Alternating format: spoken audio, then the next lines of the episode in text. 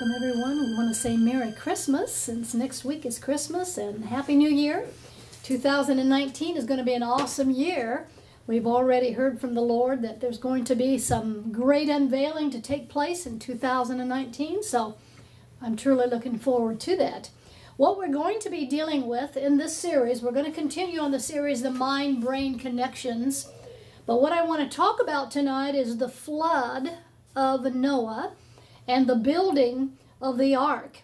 And what I want to do before we get to Genesis chapter 6 is just kind of rehearse a little bit and build up to that. In Genesis chapter 1, we know that this is where it tells us in verse 26 that God made man after his image, according to his likeness, and so forth. And I believe scientifically, as we look at that, what God really did was he took an atom out of Adam if I can say it that way, scientifically, according to quantum physics, he took an atom, an A-T-O-M, out of atom. He split the atom. He took out of the atom an electron, and that is what brought forth all of life. If you'd go down to your power company, you would find out that the way that they generate power is by splitting the atom, taking the electron out, and that produces the power. And so that is what brought forth all of life. If you're looking at this scientifically, God took out of Adam a rib. the Hebrew says a chamber was taken out of him. Well, what it was was an atom, an A T O M. He splits the atom, takes out the electron, and that produces all of life. Now, Eve, the woman, or Eve, had a thought. Remember, she was told not to partake of the tree of the knowledge of good and evil. So she gets an idea, she has a thought, and it's just a thought. And how many know it's not a sin to be tempted? Jesus was tempted. He was led of the Spirit uh, into the wilderness to be tempted. It says of the devil, but devil there is a reflexive pronoun, meaning that the temptation came from within him. He, you know, Jesus is the one that said, It's not that which is without that defiles the man, but it is that which is within. In other words, within his thought. So Eve has a thought, and once she has that thought, and it just stayed as an idea, just stayed as a thought, but once she gave it to Adam, that thought or that idea was then carried out. And of course, we see that in Genesis chapter 2. Now, it tells us that the serpent, the serpent is what tempted the woman. And of course, we have been led to believe through religiosity that that serpent was a talking snake. But if we'll look at it this way, when you go into the chiropractor's office or you go into the doctor's office, what you see there is a pole with a serpent on it.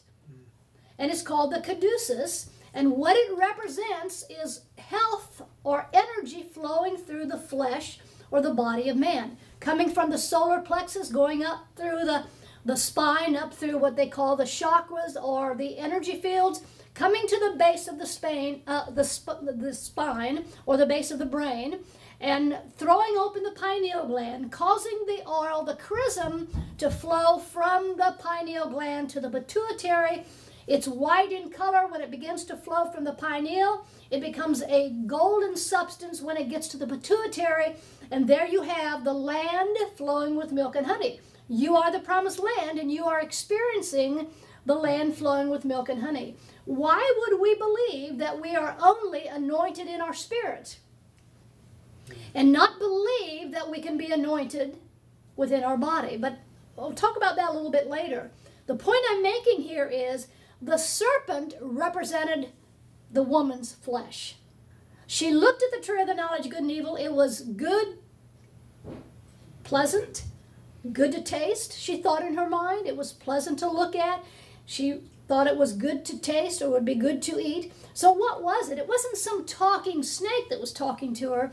That represents the fact that she was led by the five senses or she was led by the flesh. And so we can easily see that when we come to this understanding that the serpent on the pole has to do with the energy flowing throughout the body. Same way with the children of Israel. They had complained about the light bread. Remember, God told uh, Moses to put a serpent on a pole and as they would look upon that, they would experience health, you see. So we have looked at this in such a negative way. All that it was when the serpent tempted the woman was just her flesh because she looked at that tree, it looked like good for food and good to sight and so forth. So her five senses got involved in that, and that is what took place. Then, as I said, when she gave to Adam, that idea was then carried out.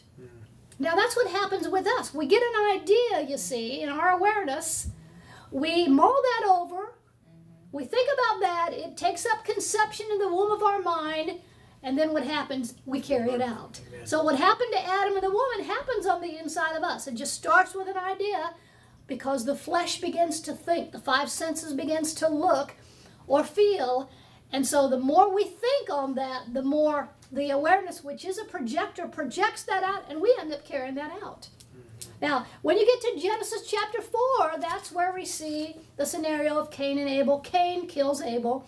And of course, we know that Cain represents the left hemisphere, the carnal thoughts, the natural reasoning, whereas Abel represents the thoughts of Christ.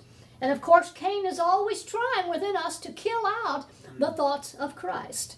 Now, when we come into Genesis chapter 6, and that's where I'm going to be reading, but we see there in Genesis chapter 6 and verse 4, where there were giants in the earth in those days, it says, And they came in unto the sons of God, or the sons of God came in unto the daughters of men. What is that talking about? That is simply talking about these thoughts trying to get in over here the thoughts trying to, the negative thoughts, the carnal thoughts, the thoughts that we have judging by the appearances, trying to come over here and invade the spiritual thoughts. Now, when you study this out a little bit where it talks back there, let me read that verse once again in Genesis chapter 6, verse 4. There were giants in the earth in those days, and also after that, when the sons of God came in unto the daughters of men. What that is really talking about is the daughters of men represent the emotional side, where the emotions of the five senses try to drown out the thoughts of Christ. And what that produces, especially back here in Genesis chapter 6 and verse 4, what that has produced in religion is giant thoughts because it was the giants you see that were involved with the daughters with they got involved with their emotions and so what did they produce but giant false doctrines, giant religiosity, giant lies. And that is exactly what happened to us, you see, when we came here. We came here righteous and holy and upright. We didn't come here as sinners. We didn't come here as people that were perishing and bound for hell. We came here totally and completely righteous, and we came here upright. And what happened is religion then began to sell us a bill of goods. We received that, we embraced that, and so what happened? We received these giant imaginations, these giant doctrines that tried to convince us that we were sinners and, and we were separate from God and we were unholy and we were unrighteous and all of this. And what happened is we got very deceived by that. And you know, when you get deceived by religion, you become very dogmatic. Mm. It's our way or the highway. It's our way or no other way, you see. And that's what happened, you see, when the emotions, the daughters of men, got involved with the sons of God. It's talking about the five senses, those thoughts ruling and crowding out the thoughts of Christ or the mind of Christ. Now, the next thing that is necessary, and this is what we're going to look at tonight, we're going to look at the flood of Noah. And we're not going to look at that in its historicity. We're going to look, because what good does that do us to know? Well, there was a flood some thousands of years ago. A lot of people died and a lot of people were killed in the flood. What good does that do for us to know that and not look at how that is happening within a people? And so the next thing that is necessary is once we have received over here to the right side, we have been hoodwinked and bamboozled by the carnal thoughts and the lies of religion, the next thing that has to happen is there has to be a flood. There has to be a flood, and this is what we're going to be talking about with this flood of Noah. I'm going to apply it to baptism. Now, let me say some things before we go there.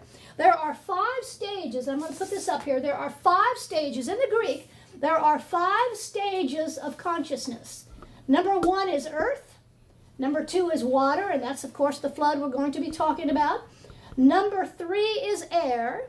Number four is fire, and that brings you into the Christ mind that you operate in or that you walk in on a consistent basis. Now, the earth realm thoughts, what are those? They're just the carnal thoughts that we think of, that we uh, mull over in our mind, that, that we uh, contemplate and that we meditate upon when we're led by the five physical senses. The water then represents, as I said, baptism, the baptism we're going to be talking about tonight. It represents the flood. We need a flood of truth to come and clear out all of those things that we're thinking of in the earth realm. Number three is the realm of air. And the realm of air is talking about and showing us that we come to a place to where we take no thought. And then, of course, the next dimension is the fire, and that brings us into the new mind. Now, in Genesis chapter 6, there was all kind of chaos on the face of the earth. We know the story, I'm not going to read that and go through all of that.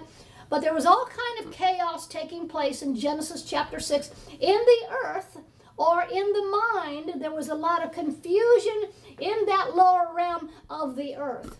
And so what happened is there was a flood that came about that began to cleanse, and I'm allegorically teaching this. Don't think of this, you know, in a historical sense, but think of this on the inside of us.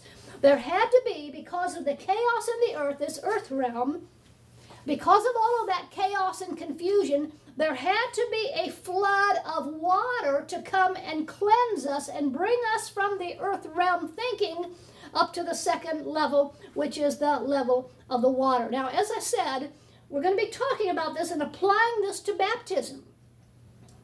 You know that you can get baptized and get your head wet and your mind still not get wet? Hmm. You can wash your head in wet water and not have your mind cleansed. And I'm not against baptism. We're going to read some scripture here. In fact, why don't you go to Hebrews chapter 6? Hang on to Genesis chapter 6, and we're going to go back there. But what this flood represents is a flood of water that comes to cleanse the inside of our mind. And that's talking about, of course, the left side. And what is that flood? But us putting on the mind of Christ or slipping into the mind of Christ and the flood of the water. You know, Ephesians talked about the washing of the water of the Word. Now, let me put another chart up here quickly before we get too far into this. There are different cycles that we think in. Uh, and I know there's another, uh, the gamma one, or gamma, I guess it's called. But then there's the beta, and that is where we think 26 cycles per second. That's a lot, right? And then there's alpha, where you begin to slow down in those thoughts and you begin to think 14 cycles per second. Then there's the theta, where it's 8 cycles per second. And then delta, 4 cycles per second. Now, Paul the Apostle said it this way. I think it's in Philippians or Colossians. He said, Be careful for nothing. Be careful for nothing. Down here in beta, 26 cycles per second, we're careful for something. Our thought, have you ever gone to bed at night and you just could not get to sleep because your mind was going 100 miles an hour? And that happens not just at night, it also can happen during the day. This is where you're taking thought for something. This is where you have an anxious thought. You're not doing what Jesus said, take no thought. You're having anxious thought. You're having fearful thoughts in beta. 26 cycles per second. Your mind is going crazy. And this is where we have high blood pressure. This is where, you know, we can have heart attacks, we can get ulcers because our mind is churning constantly. It's constantly going. So what we want to do is slow down the mind. Now I have a, a station uh, in my car that I have turned on that's symphonic music. And you know, when I turn that on, when I'm in my car alone and turn that music on, I immediately have thoughts. My thoughts immediately begin to slow down. Hmm. So it can be done with music, it can be done with meditation and contemplation. But what we want to do is we want to move from the 26 cycles per second at least to 14. Now, when you get to 14, you've crossed the Red Sea. But there's still some issues. When you get to 8, you slow down even more. That's when you're taking no thought. And that's when you cross the Jordan, enter into the experience of the promised land hmm. In Delta, number four. So, what we're talking about here is slowing the thoughts down. How do we do that? Not necessarily by something we do in the natural, although music and meditation can, can help. But what the, the perfect way to do this is just simply by us putting on the mind of Christ. by us just, you know, exercising the single eye. Now, all of that is going to happen in our experience as this flood. And this is what I'm proposing to you tonight that the flood of Noah represents the flood of the washing of the water of the Word. Remember, we were in the earth realm, the five levels of consciousness. Number one is earth. That's when we're just thinking carnally and earthly thoughts. But we have to move to the to the water. Now, this is not something that we do necessarily. It's something that we begin to awaken to more and more. And the more we awaken to this that we're teaching, the easier it's going to be to move from the earth realm to water and then to the air. And you know, when you get to the realm of the air, that's when you meet him in the air. That's when you become an airhead. In other words, you're just thinking the thoughts of the air or the thoughts of spirit and then you can continue to move on. So when we take our mind and we enter in, we're talking about the water, the flood of Noah, this baptism, which largely happens through meditation, then you can rise up. Once you leave the earth and you come to the water, then after that you can rise up to the air. That's where you meet the Lord in the air. And then there's the fire, and then there's the mind of Christ that you consistently walk in. So the third stage from the water then is the air and then you move up unto the fire, and then you begin to consistently walk in the mind of Christ. Now, let me read a scripture for you since I'm applying this here, Noah's Ark, to baptism. Let me read this scripture in Hebrews chapter 6, verses 1 and 2. And I know you're all familiar with this, but let's see what it says here in Hebrews chapter 6, verses 1 and 2. What are we talking about? We're talking about Noah's flood we're talking about being baptized, this left hemisphere being baptized with the washing of the water of the word that Paul talked about in the book of Ephesians. But here in Hebrews 6 1 and 2, it says, Therefore, leaving, listen to this, therefore, leaving, not staying there, therefore, leaving the principles of the doctrine of Christ, let us go on to perfection, and that word should be maturity. In other words, let's leave the principles of the doctrine of Christ and let's grow up. Mm. That's really what he's saying there. And then he goes on and he mentions a few. He says, Not laying again the foundation of repentance from dead works and of faith toward God. Now, this is the one I want us to see in verse 2 of the doctrine of baptisms, plural. Now, what does that represent? Well, the doctrine of baptisms, according to Hebrews chapter 6, 1 and 2, would be number one, the water baptism that we partook in. And, you know, I don't know about you, but I was taught you got to be baptized in the name of, you know, Jesus Christ. And then I was taught in the name of the Father, Son, and the Holy Ghost. And someone come along and said, you got to be, you know, baptized in the name of the Lord Jesus Christ, which covers them all. And I was baptized three times. Mm. And all that happened was I got a wet head. But it did not baptize my mind. All it did is cause me. Now, I'm, I'm not saying it's not valid. I'm not saying that wasn't valid. It is you know, these are principles of the doctrine of Christ. So certainly they were. But what I'm saying is, you can be baptized in wet water mm-hmm. and just end up with a wet head and it not do a whole lot for your mind as far as the washing of the water of the Word mm-hmm. where your mind is concerned. And so this is what we're going to be looking at tonight in this flood of Noah. I'm proposing to you tonight that the flood of Noah if we're going to look at that allegorically, it is the baptism, it is a flood of water, the washing of the water of the Word to cleanse our mind. That's good. To have this left side cleansed. And again, it's associated with us slipping into the mind of Christ because when you slip into the mind of Christ, what is that? Well, it's the Word. It's the washing of the water of the Word. Now, let me read another scripture for you in 2 Peter chapter 3 and verse 10. And what it says here is that the earth will never be destroyed by water, but it says it will be destroyed by fire.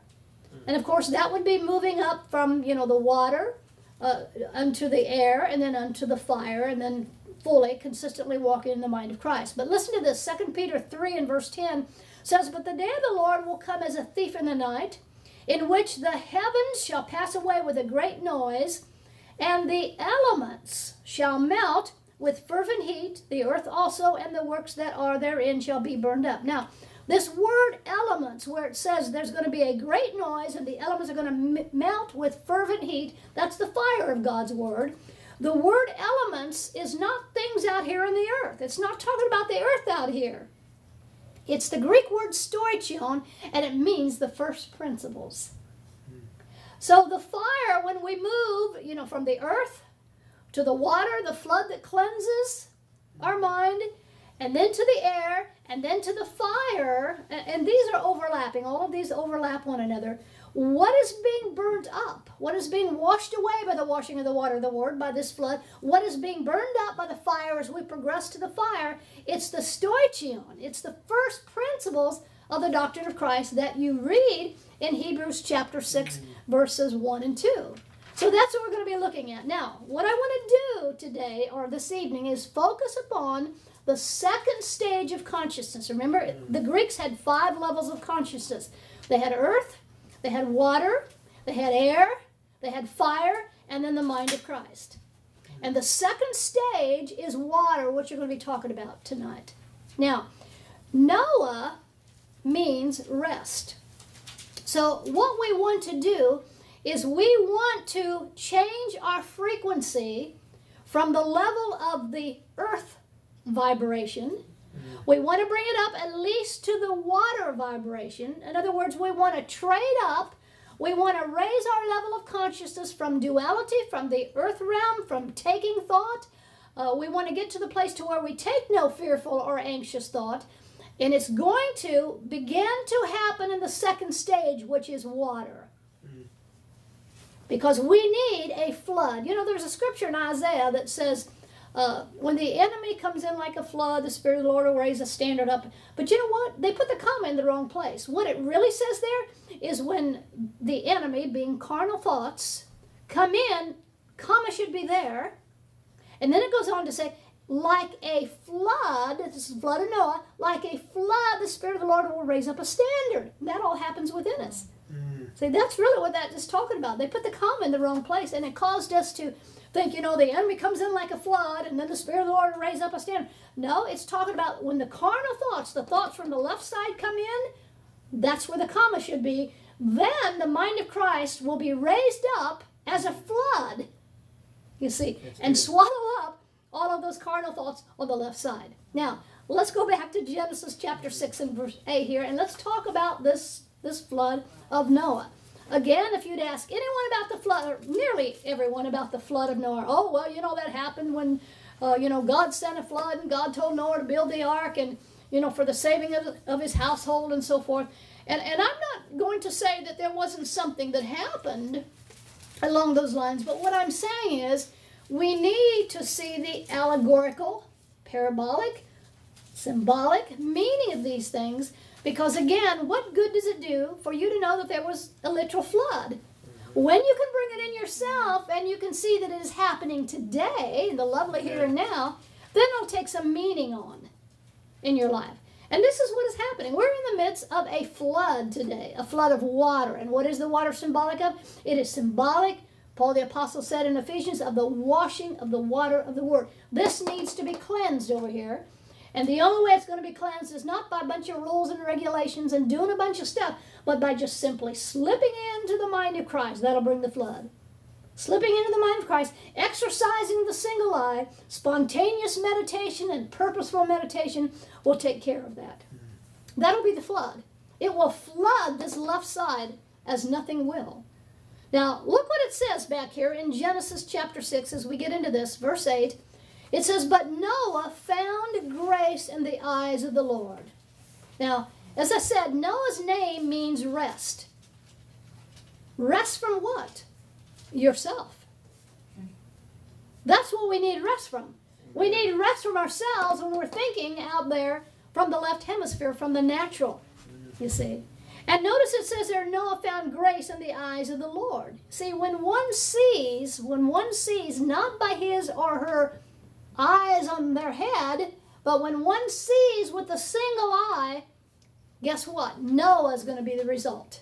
Rest is going to be the result. Now, of course, this leads to the building of the ark, which is what? What is the building of the ark that Noah was involved in? The building of the ark is the building of our mind. It is the building of our consciousness, if you will. See? And so that's what we want to see. Now, let me read a scripture. Hang on to Genesis 6 and verse 8. And let me read Matthew chapter 11, verses 28 and 29, because it tells us here, and remember, Noah's name means rest. It tells us here that there was a rest given but then there is a rest that is found. A rest given. See, when we were brought here, we had rest. We had rest when we were brought here. But then religion got a hold of us, you see, and we lost that awareness of rest. But it was still there. Objectively, it was still there. True. But subjectively, we were not experiencing it. But notice what it says in Matthew 11, 28 and 29. Come unto me, all ye that labor and are heavy laden, and I will give you rest. We all have rest. We came here with rest. And Jesus revealed that in the resurrection. And then he goes on to say in verse 29 Take my yoke upon me, or upon you, and learn of me, for I am meek and lowly in heart, and ye shall find rest unto your souls. Now, we have rest, but we need to find that rest. And how are we going to find the rest? Only one way by building an ark, by slipping into the mind of Christ, by exercising the single eye. Now, Jesus said, I believe it was in the book of Matthew, he said, when you enter into your prayer closet, shut the door. And how many know that's not talking about going into a little bitty room and shutting the door and trying to pray? Right. What is that talking about? It's talking about real prayer is shutting off everything from the outside.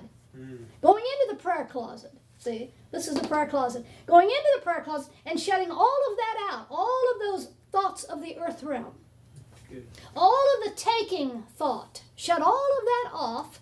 In other words, go deep within yourself into that secret place right over here on the right side and shut off all the other stuff, all of your fears and all of your anxieties and, and all of these things that are a hindrance to you. Shut the door. That's true prayer. By not looking at things according to the five physical senses, as the woman did in Genesis chapter 1, but seeing with the single eye. And when you see with the single eye, you see every man, woman, boy, and girl, and this earth full of the glory of God. Amen. That's what you see. Now, look at verse 11 of Genesis chapter 6. Verse 11 of Genesis chapter 6.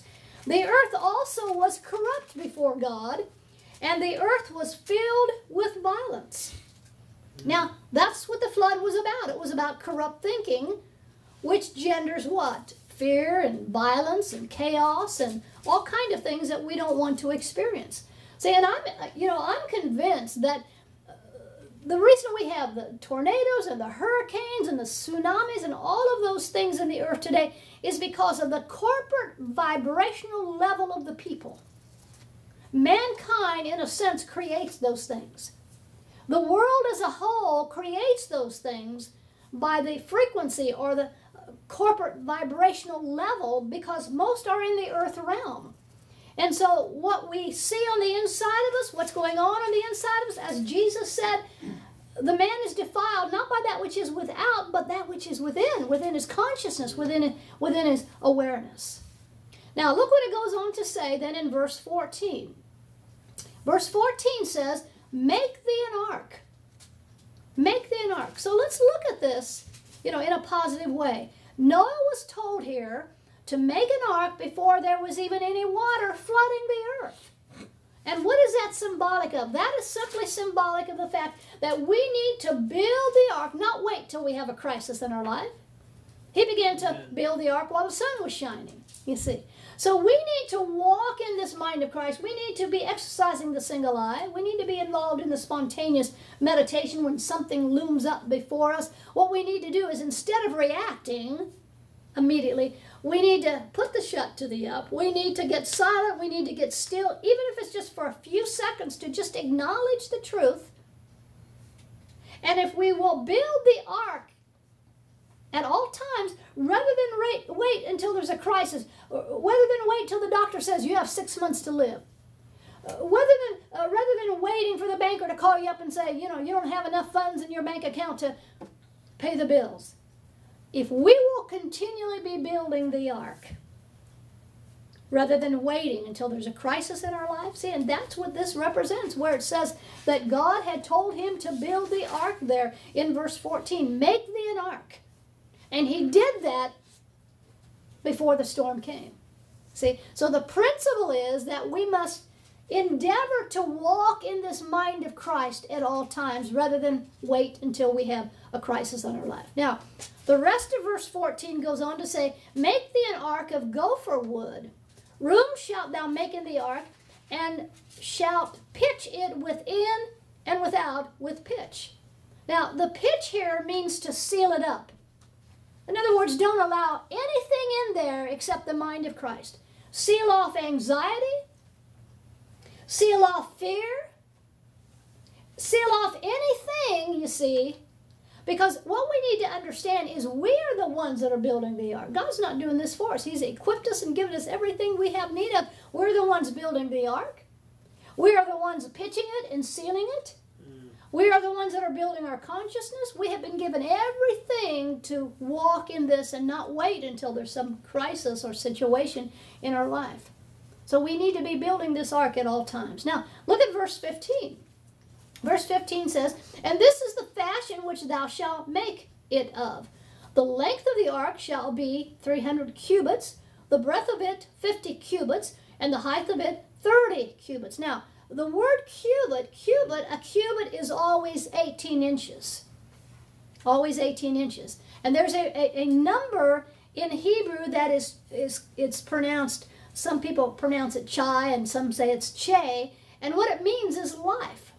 And the number 18, 8 plus 1, 18, if you add the two, 1 plus 8 together, you get 9, which is the number for consciousness. Hmm. And it's the number for life, you see. And so numbers are very significant in the Word of God. Things are measured in cubits. Why? Not just because they're trying to measure, you know, something that is 18 inches. It's not about that. It's it's a symbolic number. It has a meaning to us. And nine is a number. Eight plus one is nine. Nine is the number that denotes consciousness and life. Mm. So what is this talking about in verse 15? Build a consciousness. Build the mind. This, this aspect over here. Allow the mind of Christ to swallow up all of that. Let this over here be cleansed so the two can become one. So this is why he's using, you know, the length of the ark is 300 cubits. That's why he's using cubits because 1 plus 8 equals 9 and it speaks about consciousness. The ark is about building a consciousness. Now, let me have you hang on to Genesis chapter 6 and let me give you two examples of building this consciousness. And the first one is in Revelation 13 and verse 18. Revelation chapter 13 and verse 18. And as I said, you'll see 18 used throughout the Bible. Why? Because the numerical value there, when you add 1 plus 8, is 9, and 9 is the number for consciousness and for life. So the first example here is in Revelation 13 and verse 11, or 18, Revelation 13, 18, which says, here is wisdom. Let him that hath understanding count the number of the beast, for it is the number of a man. And his number is six hundred three score and six. And that is what? Six, six, six. Add six plus six plus six, you get 18. One plus eight is what? It's nine. So what is that talking about? That's talking about the six, six, six, six. That's the consciousness of what the left hemisphere represents. It's the consciousness of carnality. It's the consciousness of worry and fret and anxiety. It's the consciousness of, of thinking carnally.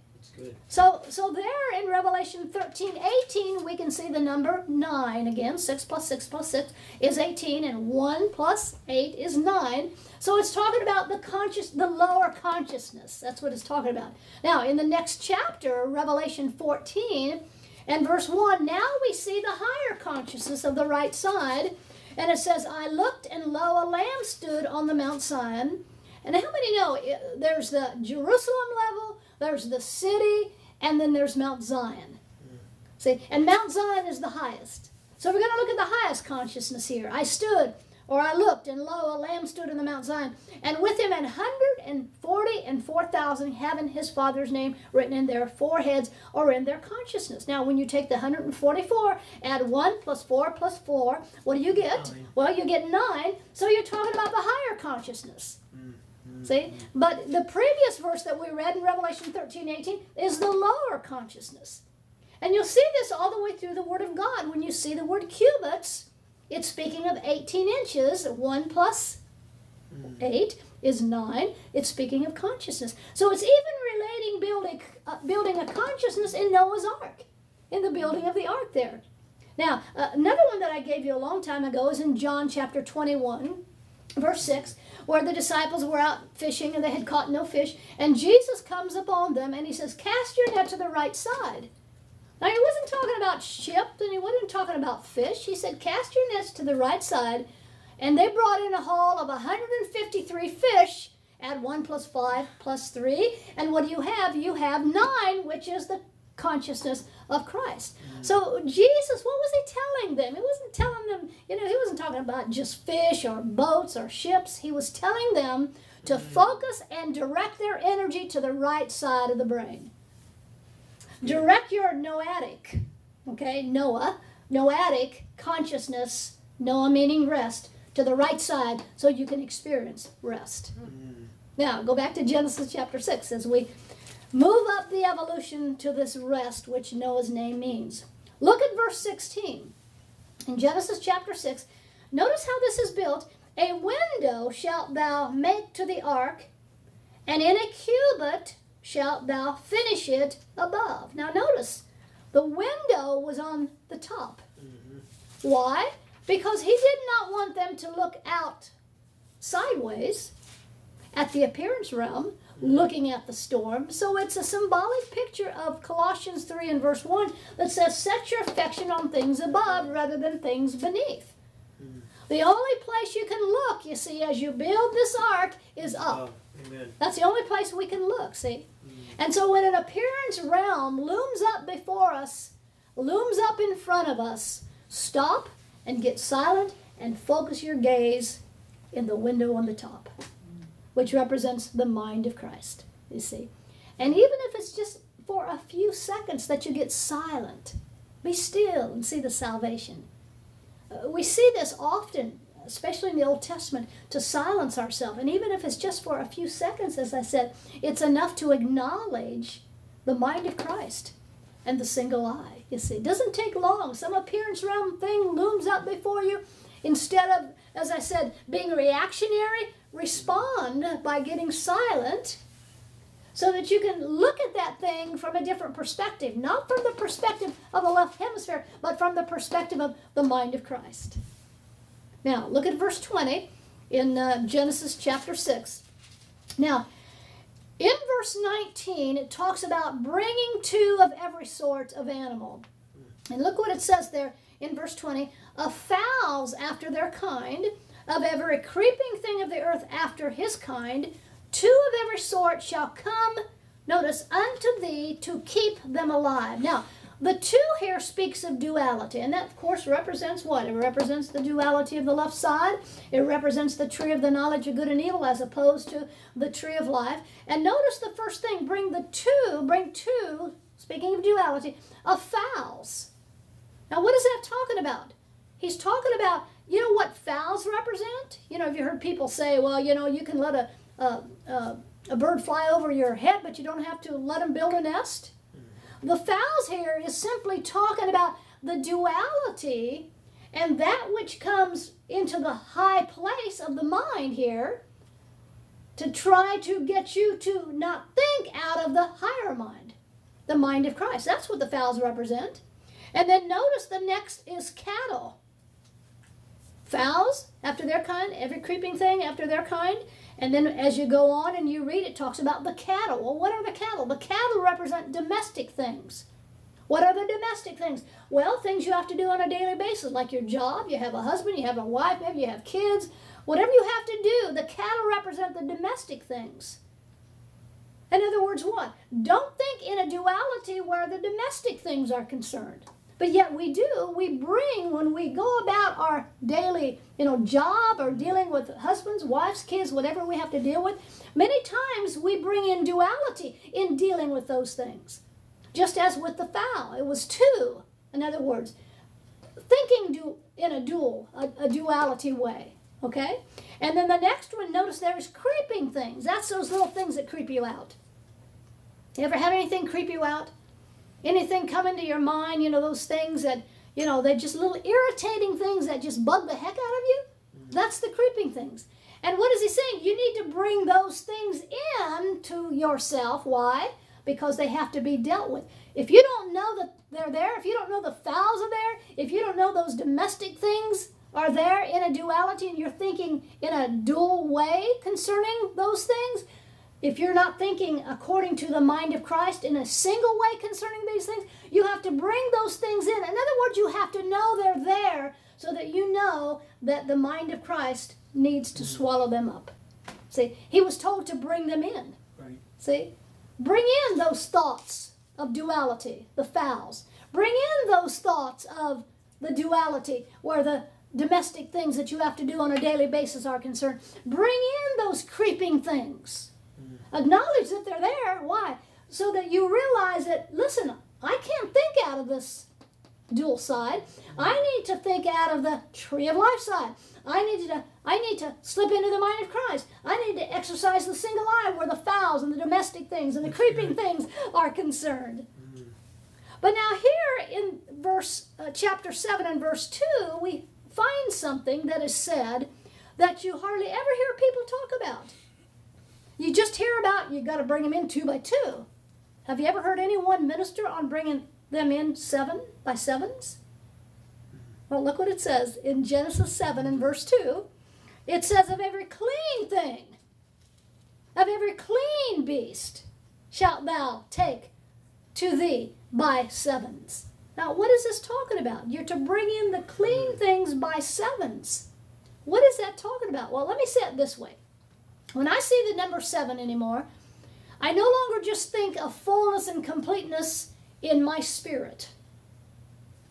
How many know that we were taught years ago in religion that the only thing that is clean about us is our spirit? You are complete. You have the fullness of the Godhead bodily dwelling in you, even though it says bodily. They always, you know, they have always taught us in religion that the only thing that is clean is your spirit. It's complete and it's whole and it has the fullness of God in it. And they leave off the body part. Hmm. So what I see here, and you know, uh, the body, there's no way that we can uh, be slipping into this mind of Christ and exercising this single eye. There's no way that can happen in our lives without it affecting our physical bodies. Amen. There's no way. You know, I can remember t- many, many times after ministering the Word of God, I would look at my hands and they'd almost be dripping in oil. Mm. In fact, there's a little oil there tonight. What am I saying? I'm saying when we realize that our spirit, seven, is the completeness of the Father and Christ, when we see that our spirit is full of the fullness of God, something has got to begin to take place within our body. It can't help but take place within our body. And so when I see seven, I not only think about the fact that I have fullness and completeness in my spirit, but what this begins to initiate me into in my understanding is that I have solar plexus in my body, and so do you, that as the anointing is flowing in my spirit, something has got to be happening and being released from my solar plexus, going up the spine to the base of my brain, throwing open the right hemisphere, causing the pituitary to produce melatonin that lightens the skin and kills cancer cells and does a whole lot of wonderful hmm. things. It has to happen. If it's happening in the spirit, it has to happen within the physical body. Hello, are you still here? Amen. It cannot help but happen in the physical body. And so, of every clean beast shalt thou take to thee by sevens. What is that talking about? I believe it's talking about the seven nerve centers of the spine. In other words, it has to happen in the spine, it has to happen in the body if it's happening in the spirit. Do you know that every 2,500 years, according to the constellations, and I'm not talking about astrology, I'm talking about astronomy. How many know that before we had our Bible, the sun and the stars declared the handiwork of God? Mm. Thousands of years before we ever had our book known as the Bible, the stars declared the gospel. And do you know that every 2,500 years there is a new age that dawns upon us? Every 2,500 years, there's a new age that dawns upon us that is based upon the constellations. And we have entered into the age of Aquarius. Hmm. Now, Aquarius means what? It's where you get the word aqua, which means water. And remember when Jesus performed the first miracle, when he turned the water into wine, he talked about the six water pots, get them and fill them with water, go up into the house, go into the house, get the six water pots representing man, fill them with water, and then he turned the water into wine. And what does that represent? That's the flood. The age of Aquarius is the time now that there is a flood upon the minds of the people, and he's turning the water of the word into wine, the great joy. And we're going to experience, and I predict and I prophesy 2019, we're going to see the age of Aquarius expand exponentially, and we're going to experience some revelation and some quickening within us like we have never mm. experienced before. Because we have entered into the age of what? Aquarius, the water. Hmm. Where the water is turned into wine. And that's what's happening within us. That's why this great revelation is coming forth in this hour that's putting the pieces exactly where they belong. Hmm. And we're beginning to understand these things like we've never understood them before. And our spirit is quickening them and making them alive so we can walk in them and hmm. experience them. Amen. Now, back in Genesis 7 and verse 10. So it talked about what? It talked about bringing them in by sevens. What is that symbolic of? It's symbolic of we're not just complete. Seven being fullness and completeness. We're not just complete in spirit, but we're complete also in our body, in the earth realm. Mm. And as it as it moves in our spirit, it has to move in our body. It cannot help but move in our body. It cannot help but move in our body. There are things happening in our bodies that we are not even cognizant of. Amen.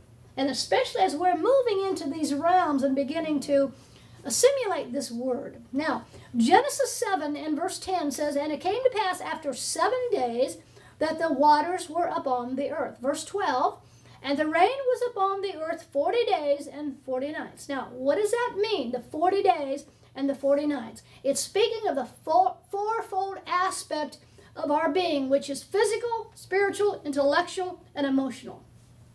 You'll see a lot of 40s in the Word of God. You'll see 40 days, you'll see, you know, 40 years. There are a lot of 40s that are used. And it's talking about the fact that this flood or this water is going to affect us in every area physically, spiritually, intellectually, and emotionally. Every area of our life. Every area of our life is going to be affected by this anointing. Not only our spirit, but the physical body is beginning to experience that as never before. Now, finally, then, in chapter 8 of Genesis, in verse 4, notice what it says here And the ark rested in the seventh month, on the seventeenth day of the month, upon the mountains of Ararat. So notice that. The number seven again is completeness and its fullness in spirit, soul, and body.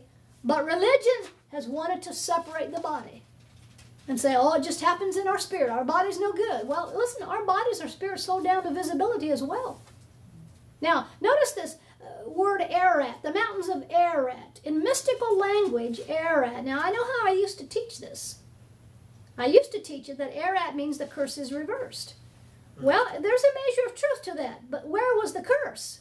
Not that we had a sinful nature, not that we had an Adamic identity. Do you know that no place in Genesis does it say man was cursed? It just says the earth was cursed because of what Adam received in his awareness.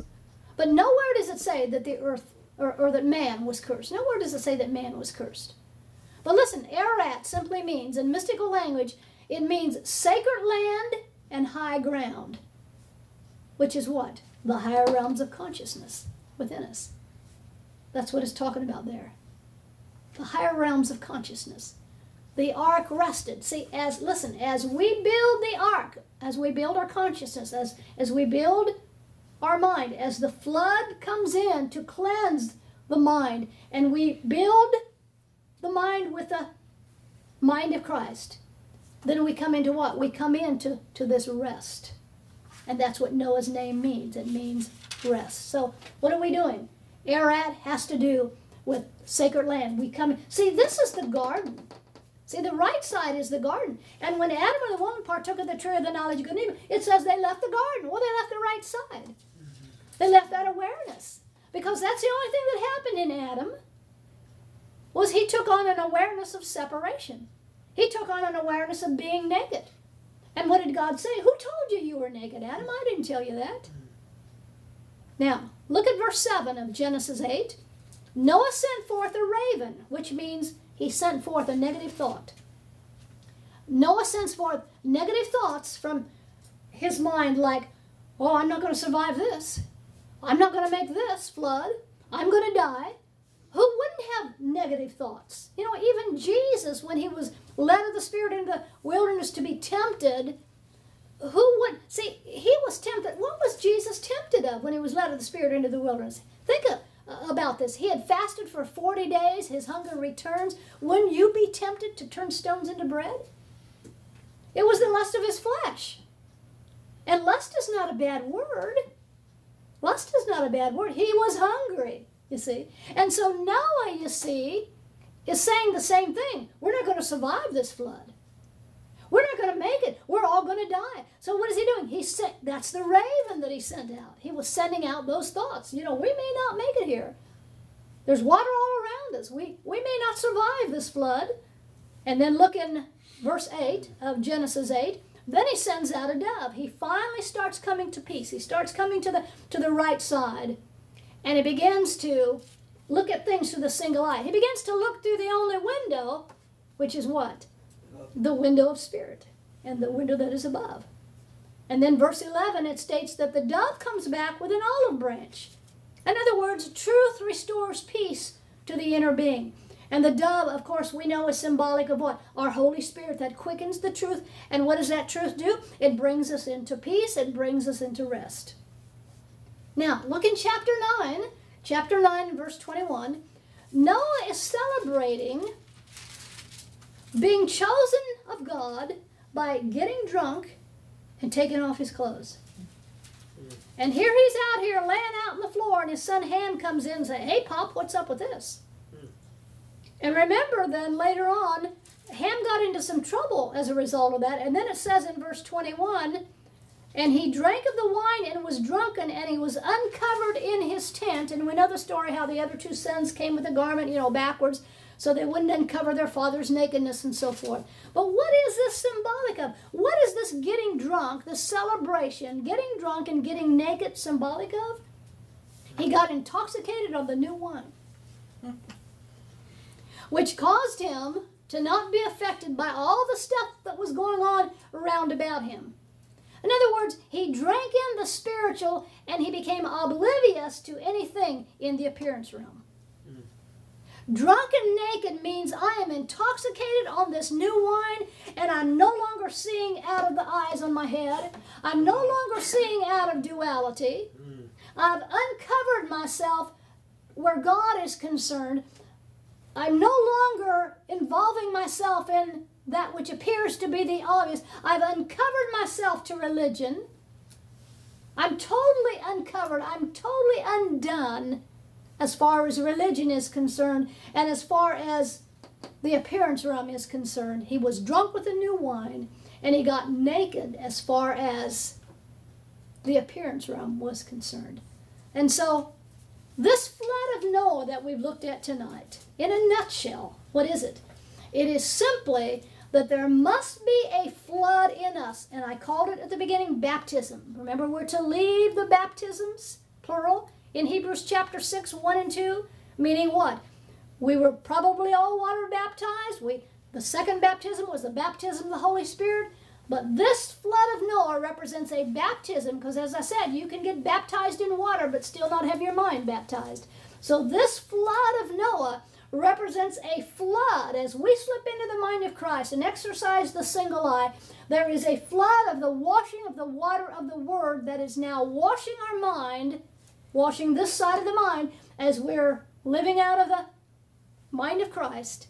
And that flood begins to cleanse everything that needs to be cleansed out here in the outer realm to the point to the point to where we can't even move in that anymore because we are so involved We are so into living from the inside out. We're so into living by the mind of Christ that this out here absolutely has No power. no power whatsoever. It has no authority whatsoever. It doesn't even have, remember the ark was pitched on the inside? We're sealed here to where none of this can get in to this side. Remember I said Cain killed Abel, representing the left side, always trying to kill out the right side. Now we've come to the place where the flood of the washing of the water of the word has cleansed this as a result of us living out of the mind of Christ. As a result of us walking in the single eye. As a result of us involving ourselves in spontaneous meditation when something in the appearance realm looms up before us, rather than reacting, respond by getting silent. Silent enough, long enough to slip into the mind of Christ. If you're not already walking in that, but slip into the mind of Christ, exercise the single eye. And as you do, you will then be moved up from the water, that baptism, eventually to the air, where you are caught up to meet him in the air. And then there's the overlapping also of the fire, and we'll talk about that a little bit later. But what is it? It's, it's all one and the same. It's the air, it's the spirit, it's the fire, it's the fire of his word. Our God is a consuming fire. Scripture talks about brimstone in the book of Revelation. What is that? It's the theion of God. It's the fire of God. It talks about the lake of fire. We could associate the lake of fire. We could associate the flood of Noah. We can associate this baptism. All of it can be associated with the fact that there is a flood of truth that is coming that's cleansing the left side. And it's all associated with us slipping in to the mind of Christ and walking consistently within the mind of Christ. Someone says, Oh, I don't think I can ever walk consistently in the mind of Christ. Oh, yes, you can. Mm. You and I have been given everything that we'll ever have need of to consistently walk in the mind of Christ, to consistently live from the inside out rather than from the outside in, to consistently exercise the single eye. And what did Jesus say in Matthew? He said, If your eye be single, what? It's going to connect the body. Something's going to happen in the body. What's going to happen? It's going to be full of light. You see? And what is that? That's the energy that flows from the solar plexus up the spine. That's the caduceus. Up the spine, bringing health, mm-hmm. releasing the melatonin when it comes to the base of the brain and involves the pineal gland. What happens? The melatonin is secreted, kills cancer cells, balances out the circadian rhythm, does a whole host of things, causes your skin to become lighter. That's why it says if you exercise or practice the single eye, your whole body will be full of light. It even lightens the skin, does a whole lot of things. They're just finding out more and more stuff today about what the pineal gland really does. Hmm. And it's all associated with the single eye. It's all associated with the energy flowing up, the seven energy fields or energy nerves, some call it. Some call it the chakras. And releasing that melatonin and doing all those wonderful things to the body that needs to be done to the body.